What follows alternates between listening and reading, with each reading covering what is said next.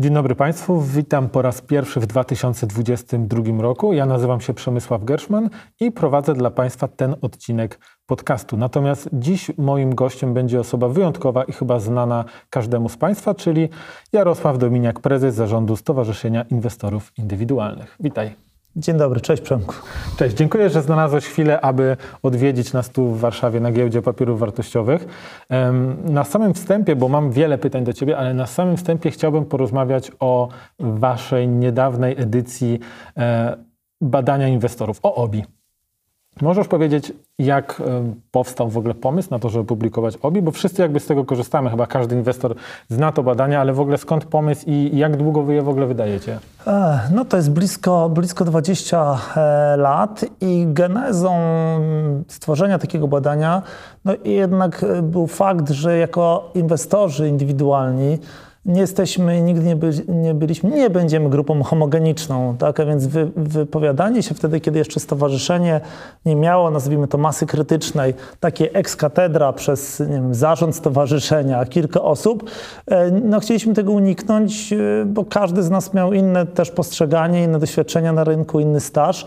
W związku z tym, no, jeśli mieliśmy taką ambicję, by reprezentować to środowisko na, na, na rynku, no to chcieli, chcielibyśmy mieć obiek, maksymalnie obiektywny, obiektywny głos. No i stąd, stąd powstało badanie, które od samego początku staraliśmy się um, tak skonstruować, by było wiarygodne, miarodajne. Tu czuwali, najpierw czuwała Katedra Statystyki na Uniwersytecie Ekonomicznym we Wrocławiu pod przewodnictwem pana profesora Jajugi, później e, doszły grupy, e, domy badawcze, a więc no, dzięki temu wydaje mi się mamy coś bardzo wartościowego, bo jednak tak analizowanie trendu tego, jak się zmieniają pewne aspekty funkcjonowania i sam, sam inwestor indywidualny, to mi się wydaje jest niezwykle cenna, cenna rzecz dla wszystkich uczestników rynku. Pochwalę się, wspomnę tylko, że rok, rok, rok rocznie kilkadziesiąt, niekiedy ponad 100 nawet mamy takich interakcji ze światem akademickim, gdzie te badanie służy też E, służy też do, do jakiejś analizy, do, do rozpraw doktorskich, e, prac magisterskich. Oprócz tego, że my, ludzie rynku, też zaglądamy i próbujemy e, wyciągnąć coś dla siebie mm, interesującego. Nie no, zdecydowanie. Ja sam pamiętam, że wiele razy uciekałem się do waszych badań. Natomiast to ciekawe, co powiedziałeś, to oprócz tego, że całe badanie ma kilkadziesiąt stron i, i te pytania są dość szczegółowe, to one też pokazują nam trendy, bo możemy się porównać rok do roku albo w stosunku do jakby znacznie dawniejszych okresów. I ja znalazłem takie trzy slajdy, które moim zdaniem są najciekawsze w całym OBI. I, o, pierwszy, I pierwszy z nich, e, który zarazem bardzo mnie cieszy, to to, że wszystko wskazuje na to, że mm, no, jesteśmy, nasze portfele inwestorów są największe na przestrzeni, no tu mam na slajdzie od 2009 roku, ale chyba w historii. Nie wiem, czy potwierdzisz tak, to, że faktycznie... Tak, tak, zdecydowanie. E, zdecydowanie. Ja też się uśmiechnąłem, kiedy spłynęły e, te dane i, i ten slajd, ta tendencja zawsze, zawsze cieszy, no bo to znaczy, że możemy więcej, to znaczy, że odważniej e, funkcjonujemy i to znaczy, że chyba też trochę udało nam się, to był niezły rok tak, dla inwestorów, bo zakładam, że e, ten wzrost może pochodzić zarówno z jakichś tam dopłat konsekwentnego mhm i, i podchodzenie takiej strategii do, do funkcjonowania na rynku, no a z drugiej strony do może zrealizowania trochę zysków, czy, czy po prostu zwiększenia się wycen e, w tych portfelach. A więc e, również podzielam, że jakbym miał zrobić podium najważniejszych przekazów, slajdów z prezentacji ogólnopolskiego badania, to ten slajd wybrany przez Ciebie też by u mnie był jednym z istotniejszych. Tak, no jako inwestorzy nie musimy się oszukiwać, jakby pieniądze są ważne. Tak? tu, tu, nie ma co mówić naokoło. Dla tych z Państwa, którzy nie widzieli wyników tego badania, to dodam, że mówimy o e, wynikach, które wskazują, że blisko 30% ankietowanych inwestorów ma portfel powyżej 100 tysięcy złotych, a, a, dokładnie w przedziale między 100 tysięcy a pół miliona. No, jak widzę czasami dziennikarzy piszących o drobnych inwestorach, no to ja nie wiem, czy taki portfel to jest drobny. Ja bym powiedział, że taki spory już jest portfel. Tak, tak. Ta percepcja już powinna być trochę inna. Też tak, tak uważam. E, kolejny slajd, który zwrócił mocno moją uwagę jako jakby niewątpliwie inwestora indywidualnego, to to, że inwestujemy po godzinach. I z tego, co widzę, to 58% które, osób, które odpowiedziały na, na badania, one jakby wskazują, że mm, no jakby ich głównym zajęciem etatowym nie jest inwestowanie, czyli robią to gdzieś po prostu w weekendy, nie wiem, rano, po południu i tak dalej. Czy jakby ten trend uważasz, że jest takim, który się utrzymuje, jest właściwy, czy powinien się zmienić? Bo moim zdaniem jest jak najbardziej właściwy no, jesteśmy inwestorami indywidualnymi, a nie pracownikami korporacji finansowych. Rozumiem, żeby nasza rozmowa programowa była ciekawsza, to powinienem trochę konfrontacyjnie się zgadzać, ale no, okej, okay, tym, tym, razem jeszcze się zgodzę, bo naprawdę tak e, uważam i mam podobny odbiór. Tej sytuacji bardzo się cieszę mm, tym faktem, bo jednak to, to szukanie E, tych perfekcyjnych momentów. Timing, wiemy bardzo często, że no on w średnim, długim terminie nie przynosi satysfakcjonujących e, wyników i na to są empiryczne dane. E, I to jest budujące. Ja też sobie obiecuję, jak złożył jeszcze ten odczyt, o których tutaj mm, wspomniałeś, czyli to inwestowanie po godzinach, e, razem z tym, że nagle pojawiają się, że ten horyzont inwestycyjny nam się wydłuża, że nagle zainteresowanie ETF-ami, ETF-ami e, się wyświetla, to to tak sobie obiecuję i tak sobie interpretuję, że też ten horyzont nasz się trochę wydłuża, a więc to nie jest łapanie znowu dołków e, gdzieś przy spekulowaniu, do którego nic nie mam e, i to też jest jakby element e, funkcjonowania na rynku, ale jednak coś, co nie, zna, nie znalazłbyś w, w, w wynikach 5, 10 lat temu na pewno, że jednych z powodów, dla którego ktoś decyduje się samodzielnie funkcjonować na rynku kapitałowym i na własny rachunek inwestować, to też jest myślenie o, o zabezpieczeniu emerytalnym, e, prawda? A więc jakby te wszystkie czynniki, jak złożymy, no to wtedy wychodzi na to, że to nie jest, e, jak sobie często przyrównujemy, sprint, tylko maraton, tak? I to mnie cieszy i chyba no jakby wszystkich w ogóle e, i, i rządzących powinno cieszyć, że Polacy jednak to, z czym mamy problem, problem z tym e, świadomością, że to zabezpieczenie emerytalne to też jest sprawa w dużej mierze na nas e, spoczywa, że tutaj akurat ta populacja, czyli my inwestorzy indywidualni coraz bardziej świadomi jesteśmy, więc też e, pozytywnie ten odczyt biorę z badania.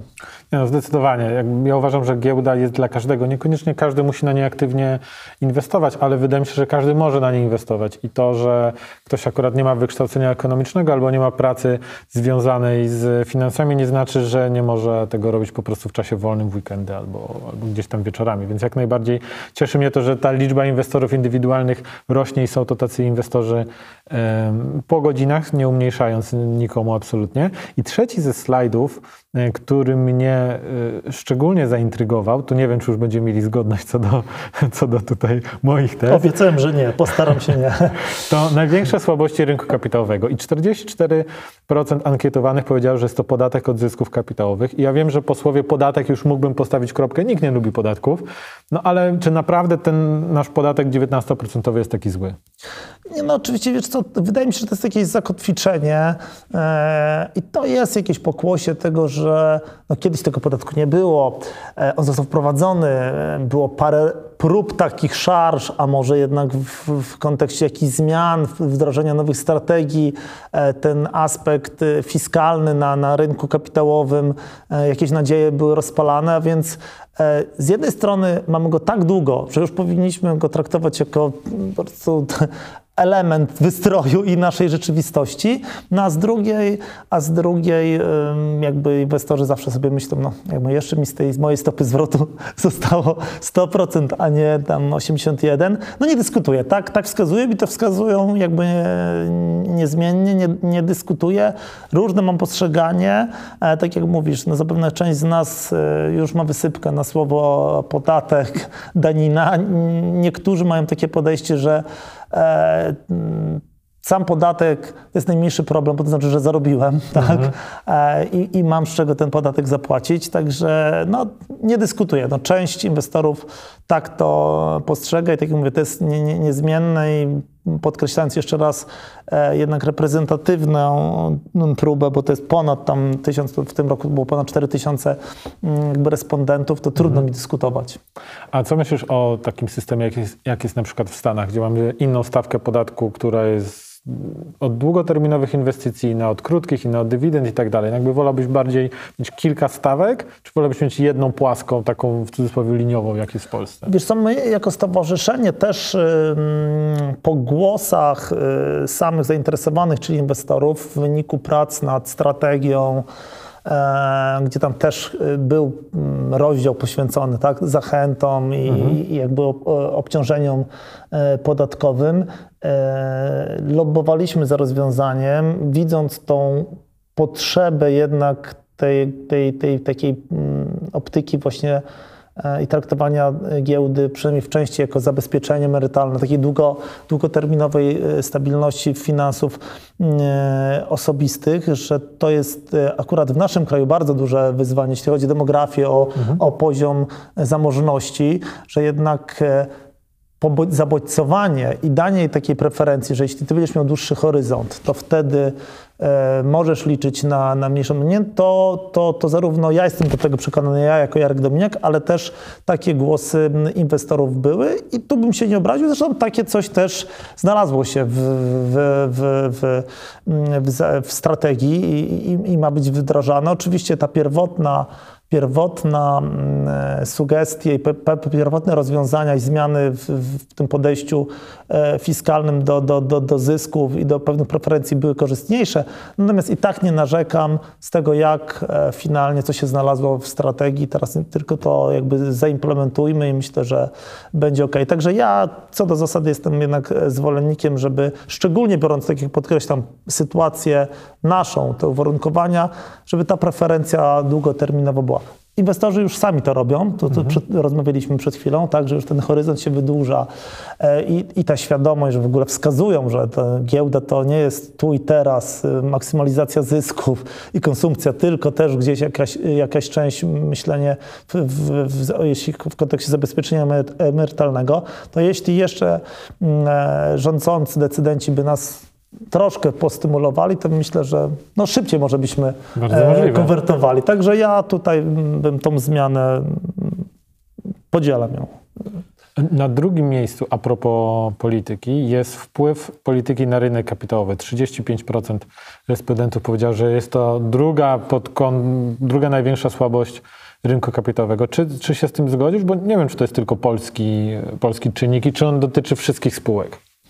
No to no, zapewne nie. No, wydaje mi się, starając się tłumaczyć sobie ta, takie odczyty, e, to jednak e, kwestia tego, że u nas w tych największych tak, spółkach, blue chipach, tam ten odsetek prawdopodobnie będzie trochę większy, jeśli udział e, państwa w tych spółkach, aniżeli na innych rynkach. Chociaż zakładam, tak mi się wydaje, no bo nie empirycznie tego nie weryfikowałem, ale tak na, na swoją wiedzę, to może stąd, stąd y, jest taka kwestia. No i myślę, że takie e, od czasu do czasu przebijające się jednak e, pojawiające się sytuacje, gdzie to jeden na przykład z ministrów mówi, że polecił spółce, która jest jednak e, spółką publiczną, że ma w, zrobić coś, żeby ceny były niższe, no to każdy z nas wie, że jak ceny niższe, a ona nie dostanie, y, nie zakupi danego surowca niżej, no to znaczy, że musi na, na tą wartość dodaną, na marżę jakby wpłynąć. No i może, może to jest, to jest też bardzo jakby wrażliwa rzecz, y, bo kiedy były jakieś afery, jakby targały naszym rynkiem, tam Getback i tak dalej, no to wtedy się wyświetliło, pamiętam, y, afery na rynku bardzo, bardzo wysoko. Ta kwestia tego upolitycznienia i, i ten, ten problem jest stosunkowo wysoko i też jest trochę tak zamurowany. Ale nigdy się nie doktoryzowaliśmy, chyba my jako stowarzyszenie, po prostu tak jak, jak ten, ten slajd, tak jak mówisz, przyjmujemy z pokorą, że to jest e, no, głos, e, głos, e, głos e, mm, rynku. Może gdyby inwestorzy akurat w tym pytaniu, ja wiem, że oni nie są skłonni, tam jest bardzo dużo jakby różnych zidentyfikowanych potencjalnych problemów e, i, i sami jakby nie wskazują innych, a więc poruszają się w ramach tych zadanych. No, może tutaj warto, warto przy kolejnych edycjach e, pomyśleć, natomiast no, jest tak jak jest. I,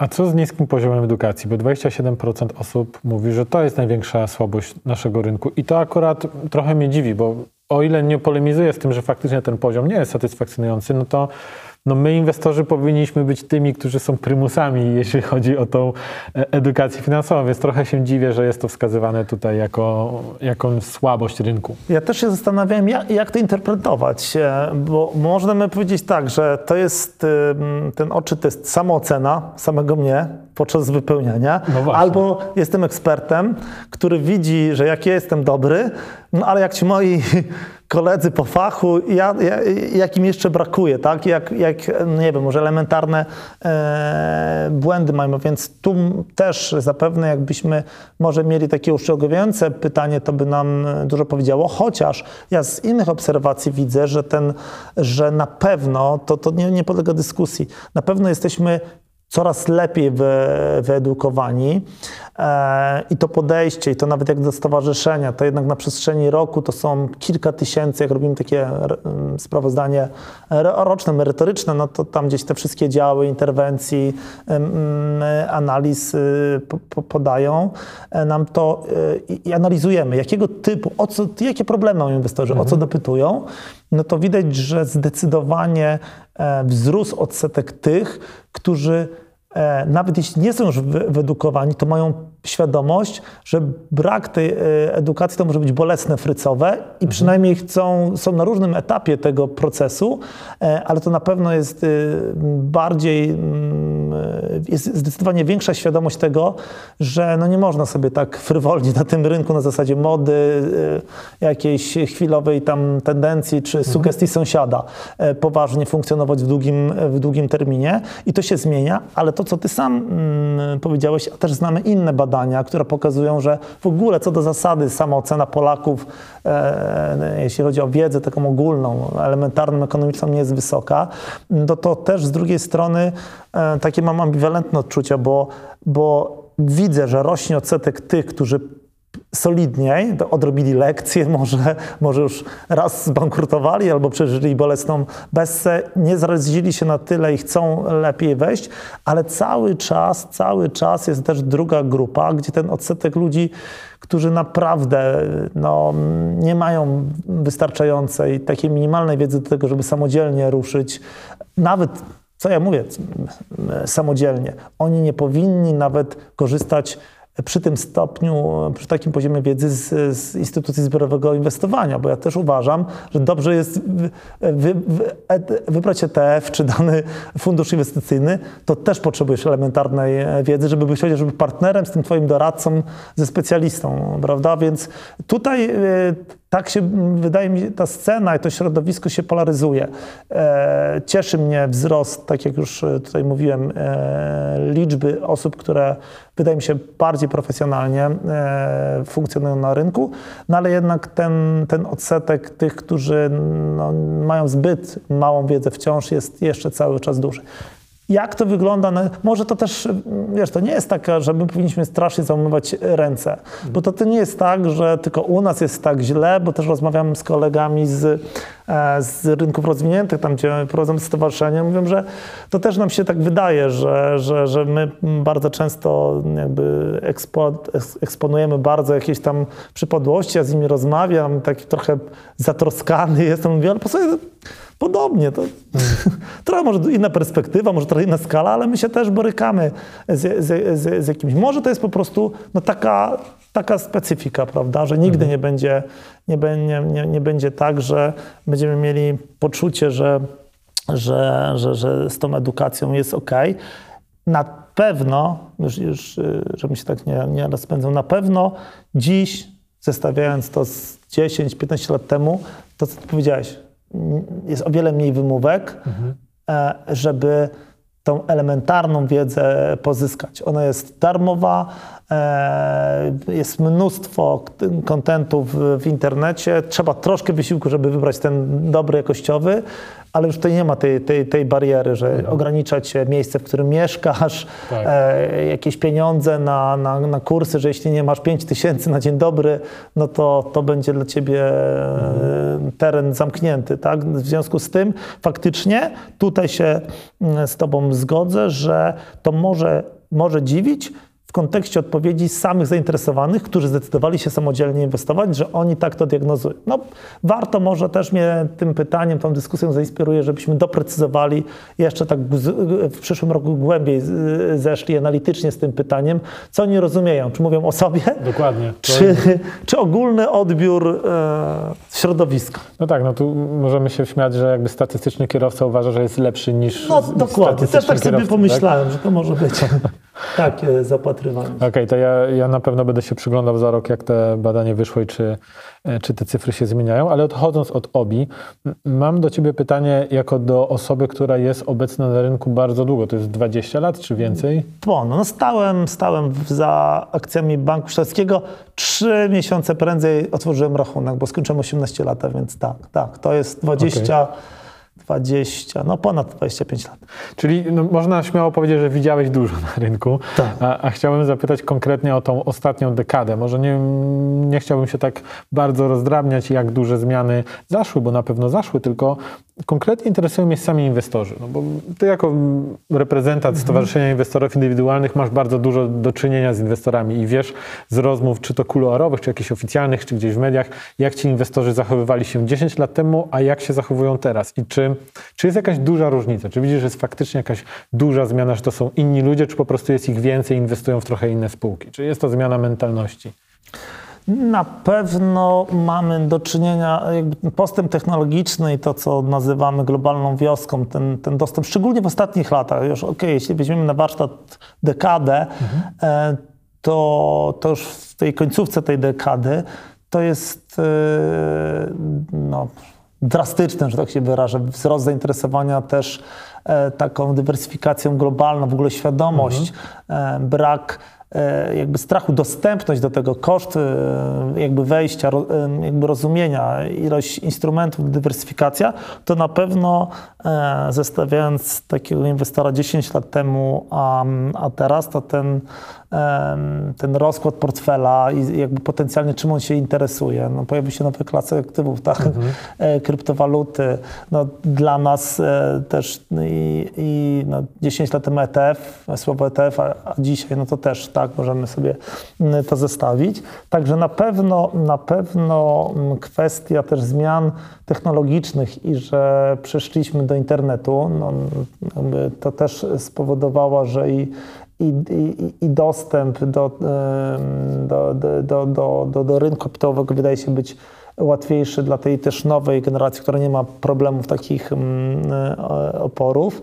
Wydaje mi się, że e, no, wspomniane przed, przed chwilą ten horyzont inwestycyjny i to, z czym się wiąże. Dla mnie, tak jak powiedziałeś, takim papierkiem lakmusowym jest z kolei em, oczekiwania inwestorów artykułowane w kontekście tego, kogo mamy zaprosić na naszą doroczne święto, konferencję Wall Street. No tam jest też próbka około tysiąca osób, więc to też już jest fajny, fa- fajny punkt. A więc e, rozmawianie 10 lat temu, jakbyśmy zaproponowali w programie e, jakieś dwa, trzy wykłady, może debaty o w ogóle podejściu budowania portfela spółek pod kątem przez pryzmat dywidendy i tak dalej, to prawdopodobnie byśmy mieli bardzo słabą frekwencję. Teraz to jest no, słynny must have, tak? Że, że widać, że ten, ten odsetek, a więc e, ja osobiście w tym takim obrazie inwestora to, to będę tu podkreślał, czego się bardzo cieszę, czyli ten horyzont m, inwestycyjny, m, ten, ten odsetek, który już mówimy, ludzi, którzy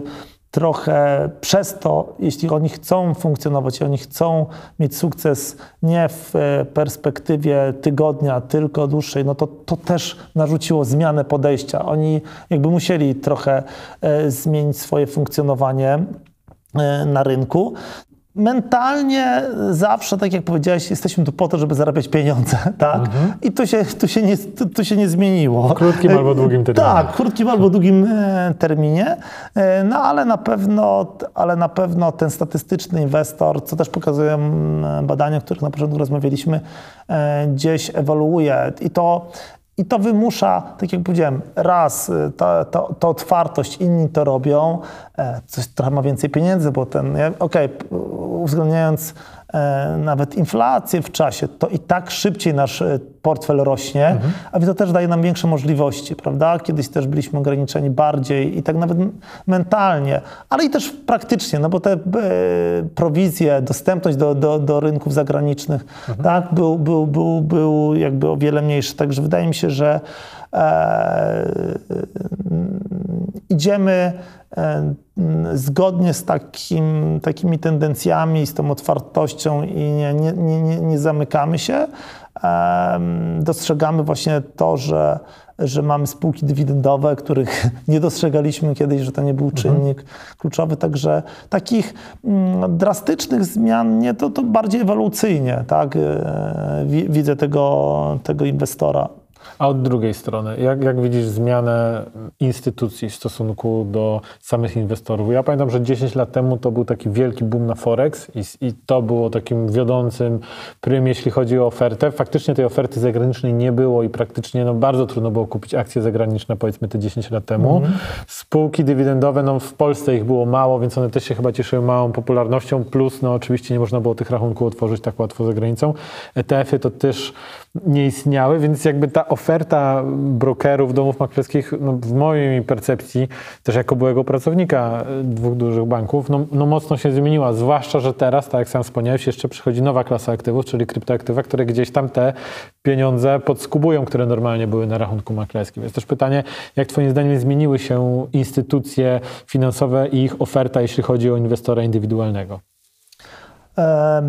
No to tak jak e, wspominasz, na pewno otworzyliśmy się, na pewno ten, ta konkurencja, to, e, widać też z badań, że wchodzi na, na, na rynek nowe pokolenie, które zupełnie mają, no jeszcze tutaj sobie sentymenty, możemy wspominać o tym, kto, ile, e, kiedy udało mu się sprzedać te akcje Banku Śląskiego, e, my po debiucie, natomiast teraz e, jakby percepcja tych ludzi zarówno są bardziej otwarci. Ja nie myślałem, kończąc liceum, że będę studiował gdzieś za granicą, tak? No, nie było Erasmusów i tak dalej.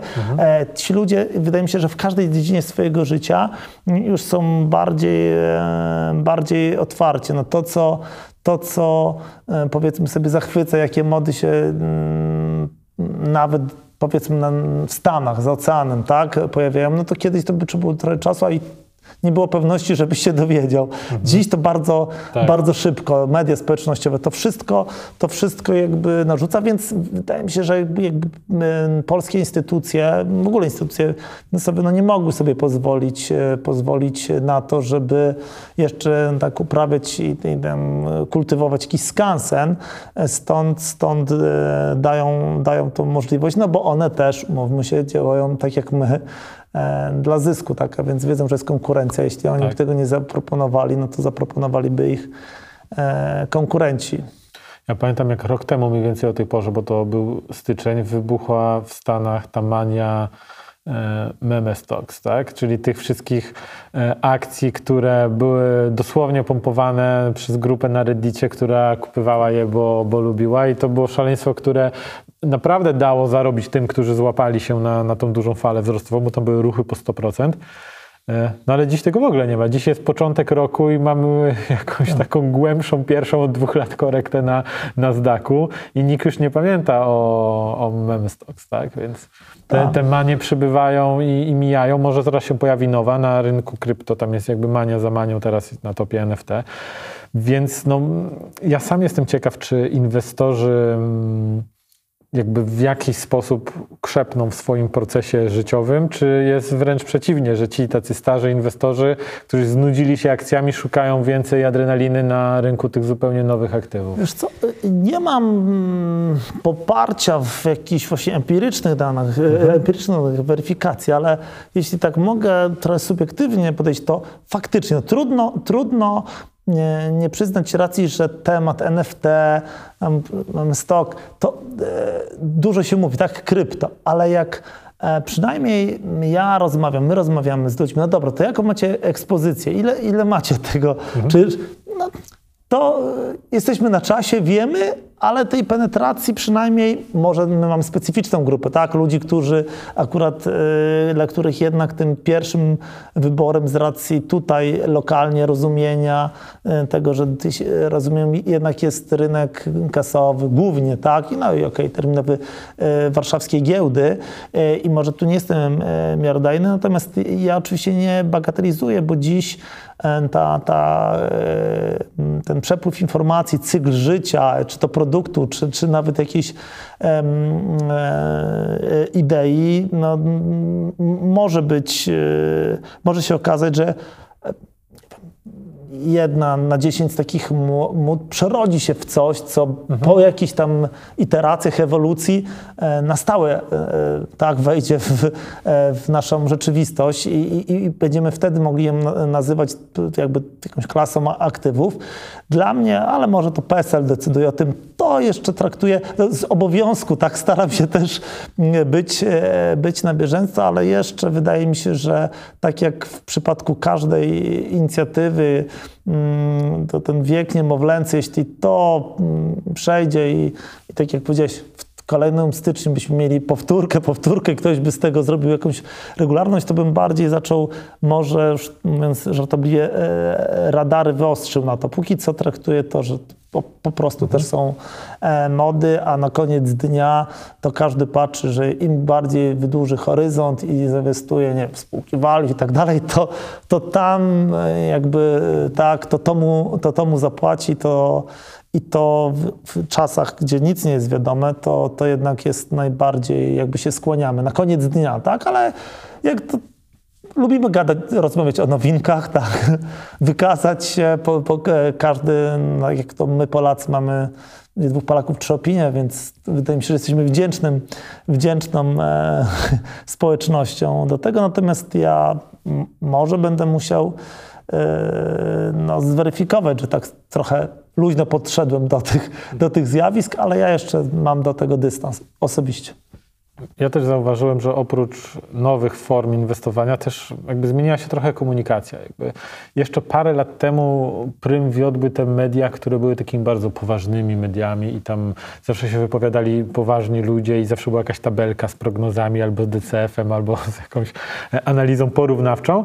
A teraz jak sobie zobaczysz na topowe nasze polskie, zagraniczne też e, portale informacyjne, to tam zawsze pojawi się jakiś śmieszny obrazek z, z komentarzem rynkowym, a, a często zamiast super wnikliwej analizy jest po prostu wywiad z prezesem, który przychodzi w sposób taki super bardzo mm, taki showmeński, opowiada o tym, dlaczego jego spółka jest najlepsza na świecie. Mi się wydaje, że to właśnie wymusili ci młodsi inwestorzy, Tak, że ta komunikacja no, no, musi być inna. W Polsce też widzisz ta, Tak. taką tendencję? Wiesz, ci, ci nowi wstępujący na, na rynek, oni po prostu tamtej nomenklatury, tamtego podejścia nie trawili, tak? Po prostu oni byliby jakby straceni dla, mm, e, dla, e, dla tego rynku, e, a więc ta wiesz, oni nie konsumują często telewizji, oni nie, nie konsumują tych e, konwencjonalnych mediów. E, W związku z tym na, na, naturalnie się zrobiło i jak my też, e, może nie w OBIM tego nie ma, ale nie, że OBI też pokazuje, tak, jakie źródła informacji tam proszę, blogi, e, tak, serwisy i to, to, to, to, to ja tu jestem bardzo szczęśliwy z tego powodu, bo wydaje mi się, że dużą cegiełką i dużą, dużą rzeczą jest e, te, te największe blogi. To one robią bardzo dobrą robotę, jeśli chodzi mm, e, o, o edukację.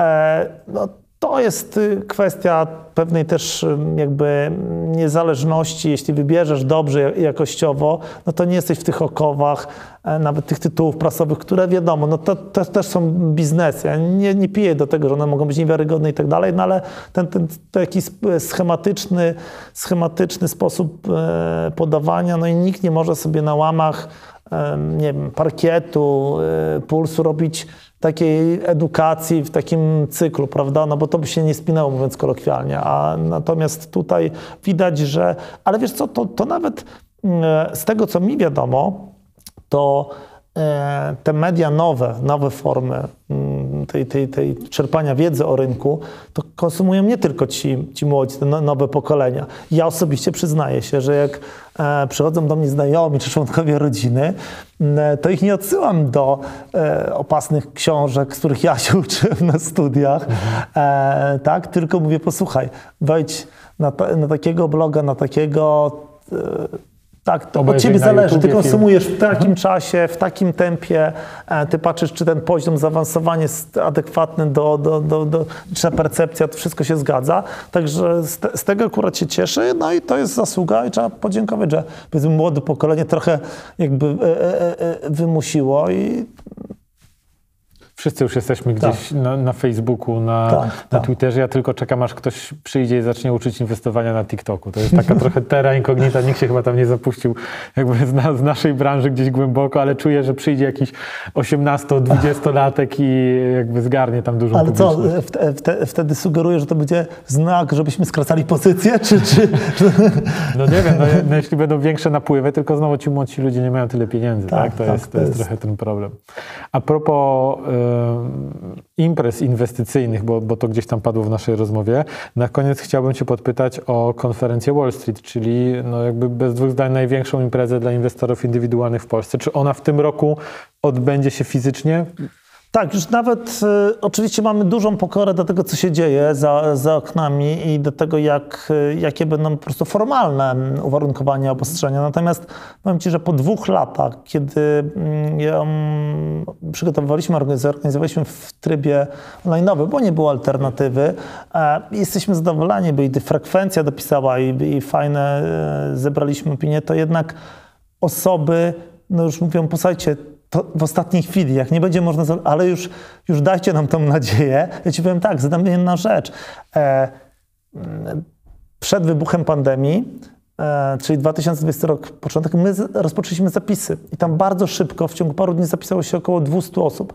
To osoby, mimo że im no, zmia, zmiana warunków gry nie będzie stacjonarna, więc zadeklarowaliśmy, ok, ten wasze wpisy i opłaty, zwrócimy was.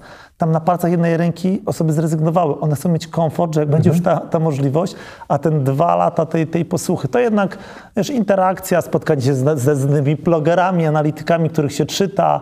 E, tak, to jest, to jest wartość też chyba tej konferencji, którą oprócz tego, że staramy się tam ściągnąć najlepszych e, specjalistów, ludzi, których tam no, inwestorzy indywidualni lubią czytać, słuchać, to jednak też ta interakcja z, między sobą to jest wartość ponad wszystko, więc tak, koniec maja, tym razem przenosimy się do, wracamy, można Wracacie. powiedzieć, do Zakopanego.